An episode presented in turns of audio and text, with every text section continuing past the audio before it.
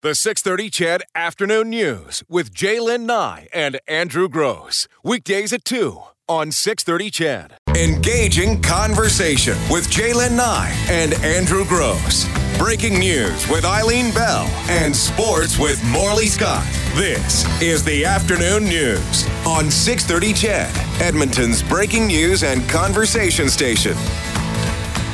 Well, sadly, uh, Bradley Arsenault and two of his friends were killed by a drunk driver in Beaumont. It was back in November of 2011.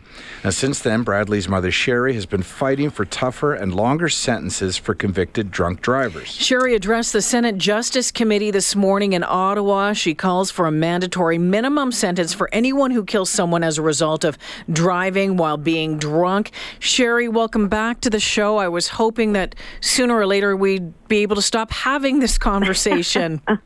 well, that makes three of us. Yeah, yeah. What happened today, Sherry?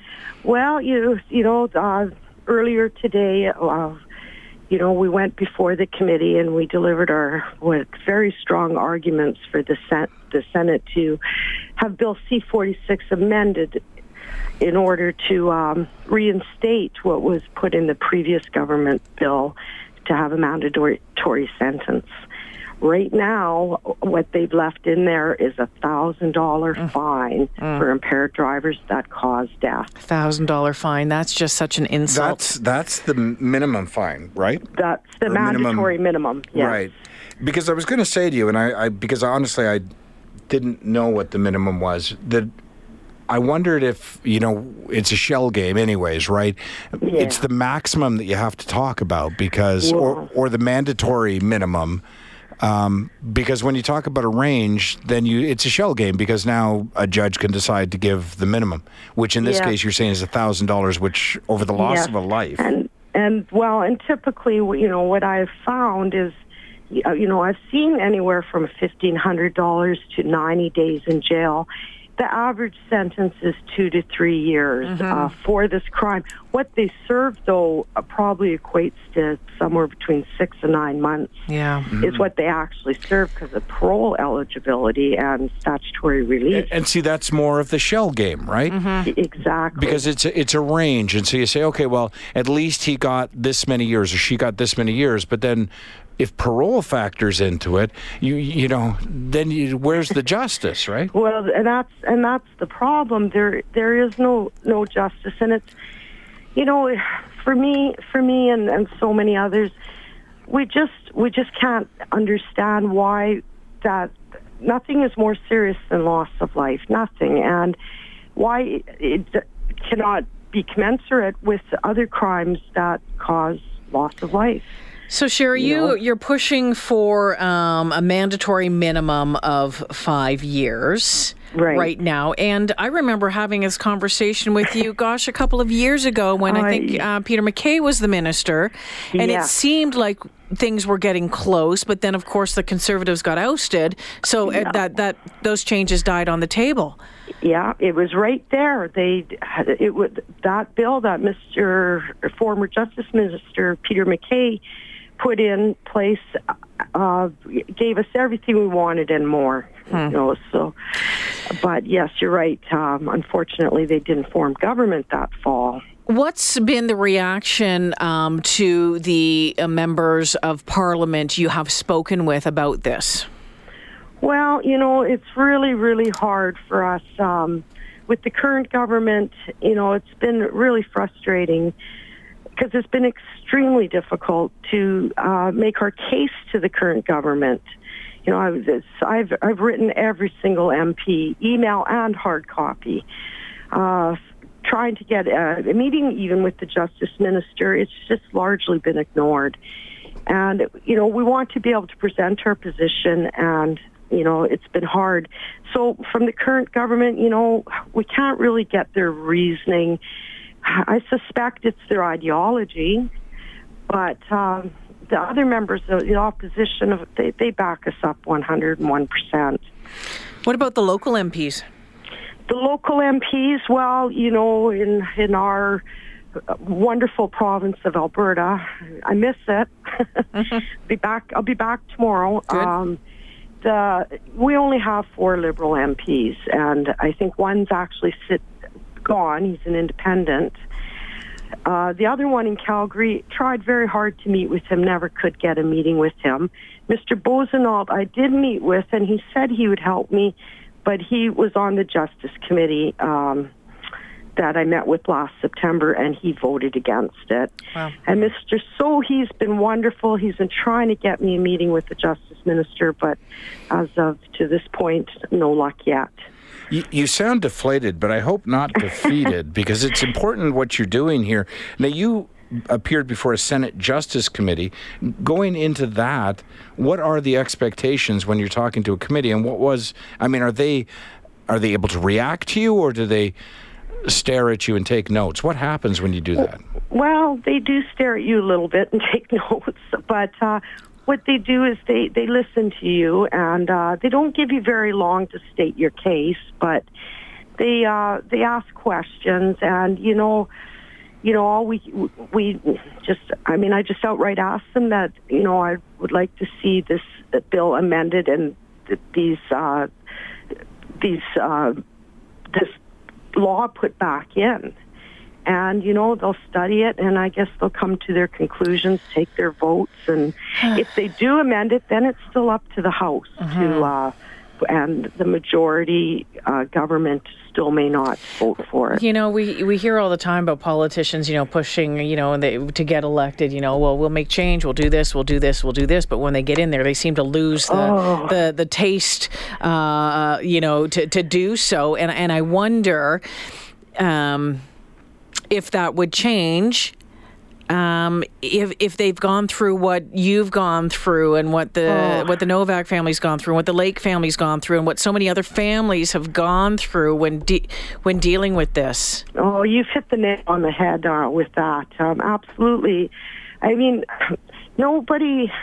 And it's, it's like anything else. Unless you end up in the justice system, you have no clue how messed up it really is, and and just law in general is, you know, it's it's very hard to navigate through it. But yeah, if, I absolutely agree with exactly everything you just said. Do you know? I have to tell you two ladies because uh, you know a lot of what you're saying, Sherry, very important. I almost feel like we've talked so many times. I've talked to. Uh, other parents uh, of some of these kids as well. Uh, so I feel like, I don't know, some extended friendship here has formed over the years uh, under the worst of circumstances. But what I'm getting out of your conversation, which I'm finding is bringing up the level of frustration in my mind, aside from this specific bill and from your specific case, the fact that it takes to- so long and is so arduous a task to talk to the people that we elected is actually making me angry as I listen to you speak. Oh, it is. It's it's frustrating. It's it. I can't tell you how frustrating it is and and I guess every day I tell myself patience. I got to have more patience, and I honestly think I was last in line when they were handing out patience. But I'm, I'm. It's a patience game. I, I mean, I, I may have to wait till a new government forms, and that could be, you know, two years, six years. Who knows? Yeah, Sherry, um, Jonathan Pratt, who is the man who killed uh, your son and, and Thad and Cole, um, was sentenced to eight years right. behind bars in 2014. Um, last fall, he was seeking full parole. Where is he now? What's going on there? Okay, well, what happened with that was we did go to the parole hearing, and that was that was as grueling as the trial. Like, you know, at least that was only a day long he was denied parole. Okay. And since that, I have not got a letter yet saying he's asking for it again. So, two things. Either he's just going to wait till his statutory release because he doesn't want to listen to me again. that that's a possibility or he or or I could be getting a letter in the mail any day. Hey Sherry, let me ask you a tough question. Sure. Why do you want this? Do you want this because you want it to be a deterrent? You believe that if there was stronger minimum sentences that fewer people would drink and drive? Do you want it because you want your son's death to to have more meaning? I mean, what is the driving force? Well, there's two. I the main one, the main reason, and me and so many other mothers is is simply we don't. My shoes hurt, Andrew, and we don't want to see anyone else wearing these wearing my shoes. But secondly, you know, there just has to be some form of accountability and deterrence. And right now, with there is no deterrence. The sentences are far too lenient, and the chances of even getting caught uh, impaired driving is very low. Most people get caught the first time after a tragedy happens, mm-hmm. and a lot of weight is put on it because it's their first offense. And if even if we were to take deterrent out of the conversation, mm-hmm. because people will argue that in jurisdictions where um, the minimums are higher or the fines are larger or whatever, that it hasn't had uh, an effect on drinking and driving statistics. So even if we took deterrent out, I think it's really important the accountability part of it. Accountability just for this crime, uh, the loss of life, the simple fact that it causes innocent loss of life for Canadians a day, it should commensurate with, with other crimes that cause co- loss of life. And, and, and, you know, in this day and age, we all know, we all know you should not get behind the wheel. I, I, I don't, we always need more education. Mm-hmm. I mean, but nobody can tell me that they just fell off the turnip wagon on this one. You know, Jonathan Pratt was two and a half times the legal limit. Mm-hmm. And when he hit the back of the kid's car, he was doing 200 kilometers an hour. Right. Yeah. Blind yeah. drunk doing 200k an hour. And, and you yeah. know we and that seems so egregious, but it's not that unusual. Mm-hmm. My daughter got plowed into in a similar manner in Calgary.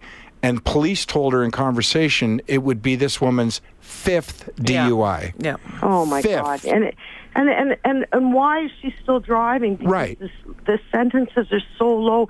I mean, uh, you know, at the fifth fifth time, I I don't even know how it got that high. She should actually not have a license again. That's it. Well, Take a bus. I wonder if she didn't, and she just starts. You well, know, you find a vehicle to yeah, drive and just go yeah. with no insurance, yeah, no anything. We do hear a lot of that goes on. Sherry, know. what's next for you? Ah, what's next? you know, well. you know, the Senate, after the Senate, you know, Bill C forty six is going to, you know, it's going to come, and and with you know cannabis being legalized, it that fits into the equation a little bit. That's why I think it's so, it's even more important now than ever. But next, I, you know, I'll just keep on keep on providing any kind of support I can for anybody, and I'll keep writing those letters to the politicians and keep at it. Well, you managed to almost get there again and share uh, a few years back, Sherry, and uh, you know my fingers are crossed that um, it doesn't take near as long this time around. Yeah, I really no. appreciate the phone call, Sherry, because I know it's oh, always oh, a tough one, eh? Well, thanks, and you know what, it, we. we you know, on behalf of me and, and the, the other ladies that came with me to Ottawa, and we we we can't thank you enough for helping us by just keeping it out there. Just by keeping it out there is unbelievable help.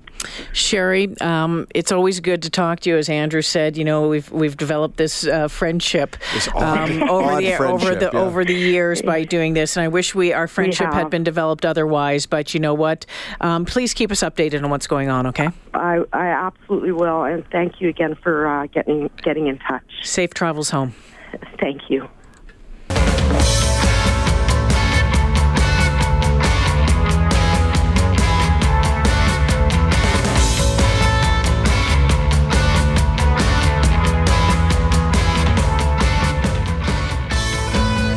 Coming up to the 4 o'clock news on the 6.30 CHED afternoon news.